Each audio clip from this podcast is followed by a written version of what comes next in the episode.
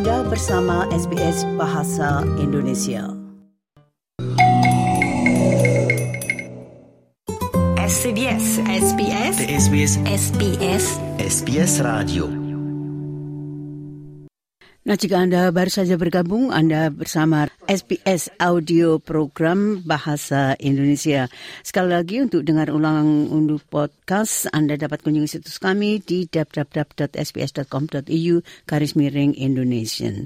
Nah, rupanya tamu kami yang berikutnya sudah berada di jalur, jadi saya akan segera menyapa Bapak Henry WS. Beliau adalah Master Chef Indonesia, Chef and Food and Beverage Consultant. Selamat siang, Chef Henry.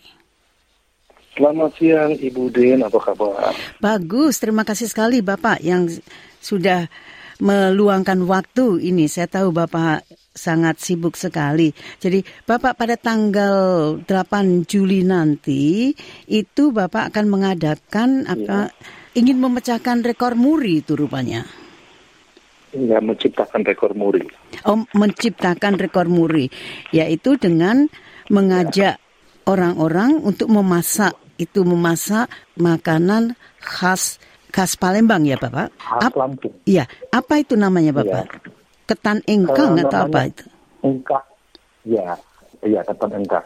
Tuh. Apa itu ketan engkak itu?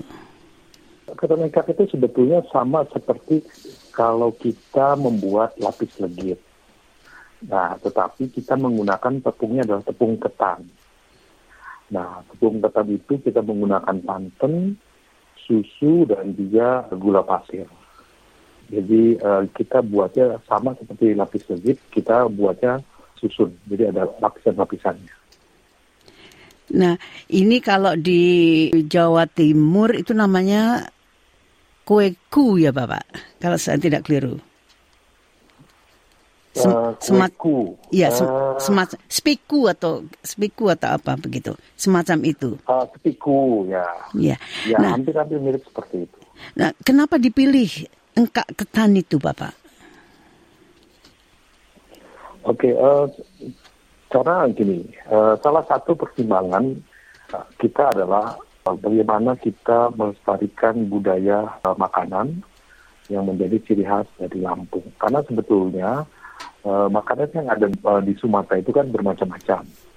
Nah, ini kita ingin mempertegas lagi dan memperkuat bahwa itu sebagai ciri khas makanan Lampung dan juga buat mengangkat uh, budaya makwe angkat ini ke jenjang tingkat nasional. Siapa yang diharapkan akan berpartisipasi itu? Berpartisipasi kita, kita mengundang eh, 15 kota dan kabupaten yang ada di eh, Provinsi Lampung dan diharapkan dari mereka semua itu bisa eh, mengirimkan sekitar 50 loyang kue lengkap dan nanti dari kue 50 itu nanti kita potong-potong dan kita bagikan kepada pengunjung yang ada. Jadi itu merupakan suatu acara yang betul-betul besar itu nantinya. Ya, betul. Itu tepatnya akan diadakan di mana itu, Chef? Kita akan mengadakan di Waya Halim, Bandar Lampung. Dan itu apakah ini juga disponsori oleh pemerintah daerah begitu atau oleh eh, Persatuan Chef Indonesia atau bagaimana itu?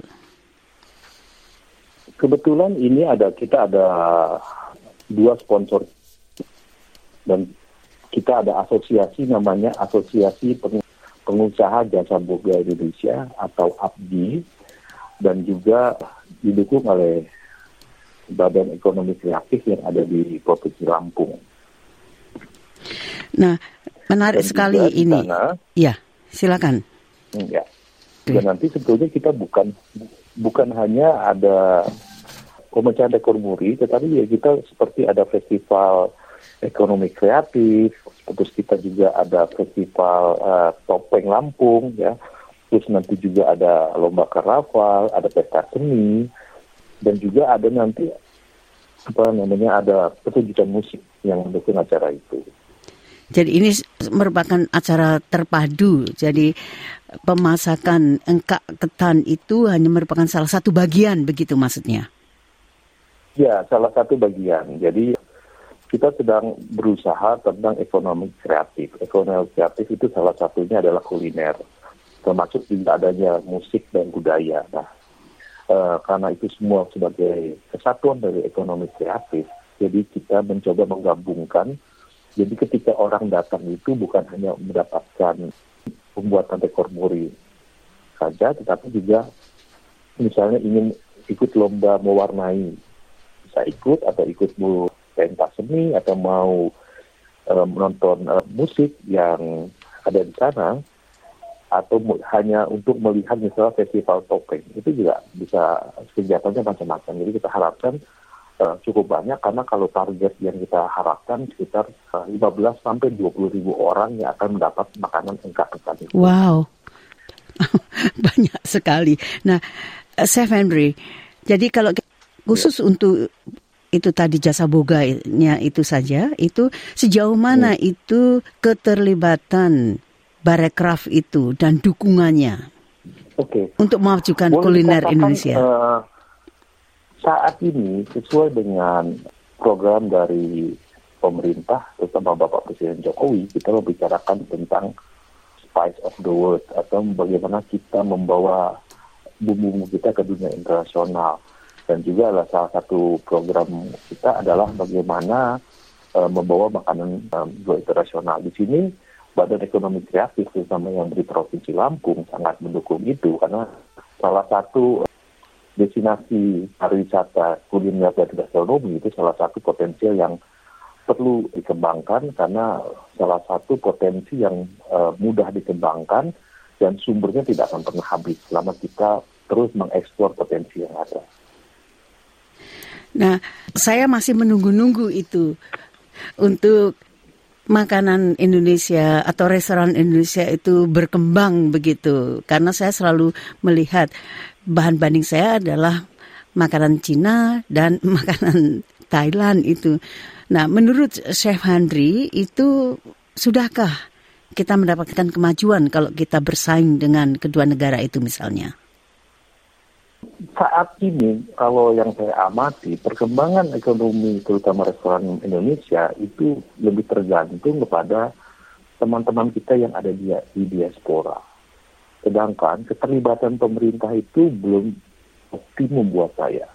Jadi contoh seperti yang pernah pemerintah Indonesia membuat restoran Indonesia di Canary Island di uh, Spanyol itu pun tidak bertahan lama. Ya, untuk saat ini keberhasilan uh, restoran yang ada di Indonesia itu boleh dikatakan keberhasilan dari rekan-rekan yang ada di diaspora. Nah, kalau kita perlu bersinergi, sebetulnya bagaimana pemerintah bisa bekerja sama dengan diaspora dan juga dengan pihak swasta bagaimana potensi kuliner Indonesia bisa go internasional. Dan tentunya juga kita harus mempertimbangkan bahwa makanan Indonesia itu harus menyesuaikan dengan kultur budaya kebiasaan makan uh, setempat. Misalnya untuk orang Rusia, orang Rusia itu mungkin tingkat kepedasannya tidak bisa seperti makanan Indonesia. Nah, itu yang perlu disesuaikan. Nah, sebetulnya yang dikatakan keberhasilan budaya atau keberhasilan budaya Indonesia dikatakan misalnya seperti ini. Makanan Jepang yang ada di Indonesia itu yang masak adalah bukan orang Jepang, yang tapi orang Indonesia. Jepang, tetapi namanya tetap adalah makanan Jepang. Kita namanya sushi. Nah, keberhasilan makanan Indonesia juga kalau bisa terjadi adalah bagaimana misalnya rendang itu dimasak oleh orang asing, ya makan orang asing, tetapi namanya tetap beef rendang. Nah, itu yang kita pikirkan bagaimana. Salah satu potensial yang kita bisa buat adalah kebetulan saya 17 tahun di Amerika. Kita biasanya orang Amerika mau sesuatu yang praktis. Nah, untuk di sana biasanya orang cukup makanan hanya dipanaskan microwave, dibuka langsung disajikan. Nah, itu sebetulnya salah satu potensi yang bisa kita pikirkan. Yeah. Karena untuk masuk ke Amerika misalnya aturan dari USDA itu yang harus dipertimbangkan.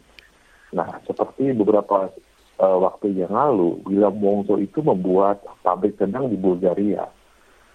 Kenapa William Wongso membuat di Bulgaria? Karena Bulgaria termasuk dari masyarakat Eropa. Jadi aturan yang ada di Bulgaria bisa diterapkan di seluruh Eropa. Jadi kalau sudah melewati standar burger itu bisa dipakai di Eropa. Nah, itu yang perlu dipikirkan kalau memang makanan Indonesia mau go internasional. Nah, itu satu masukan yang sangat-sangat berharga itu, Chef.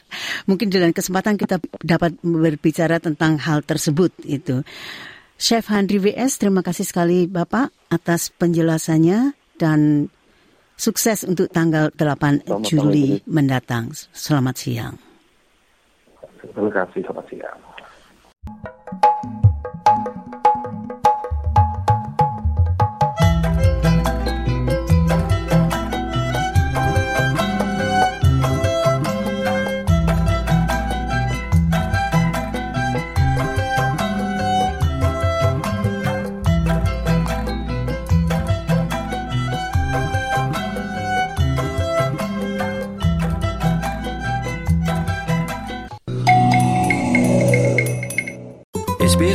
SBS SBS SBS SBS This is SBS Radio.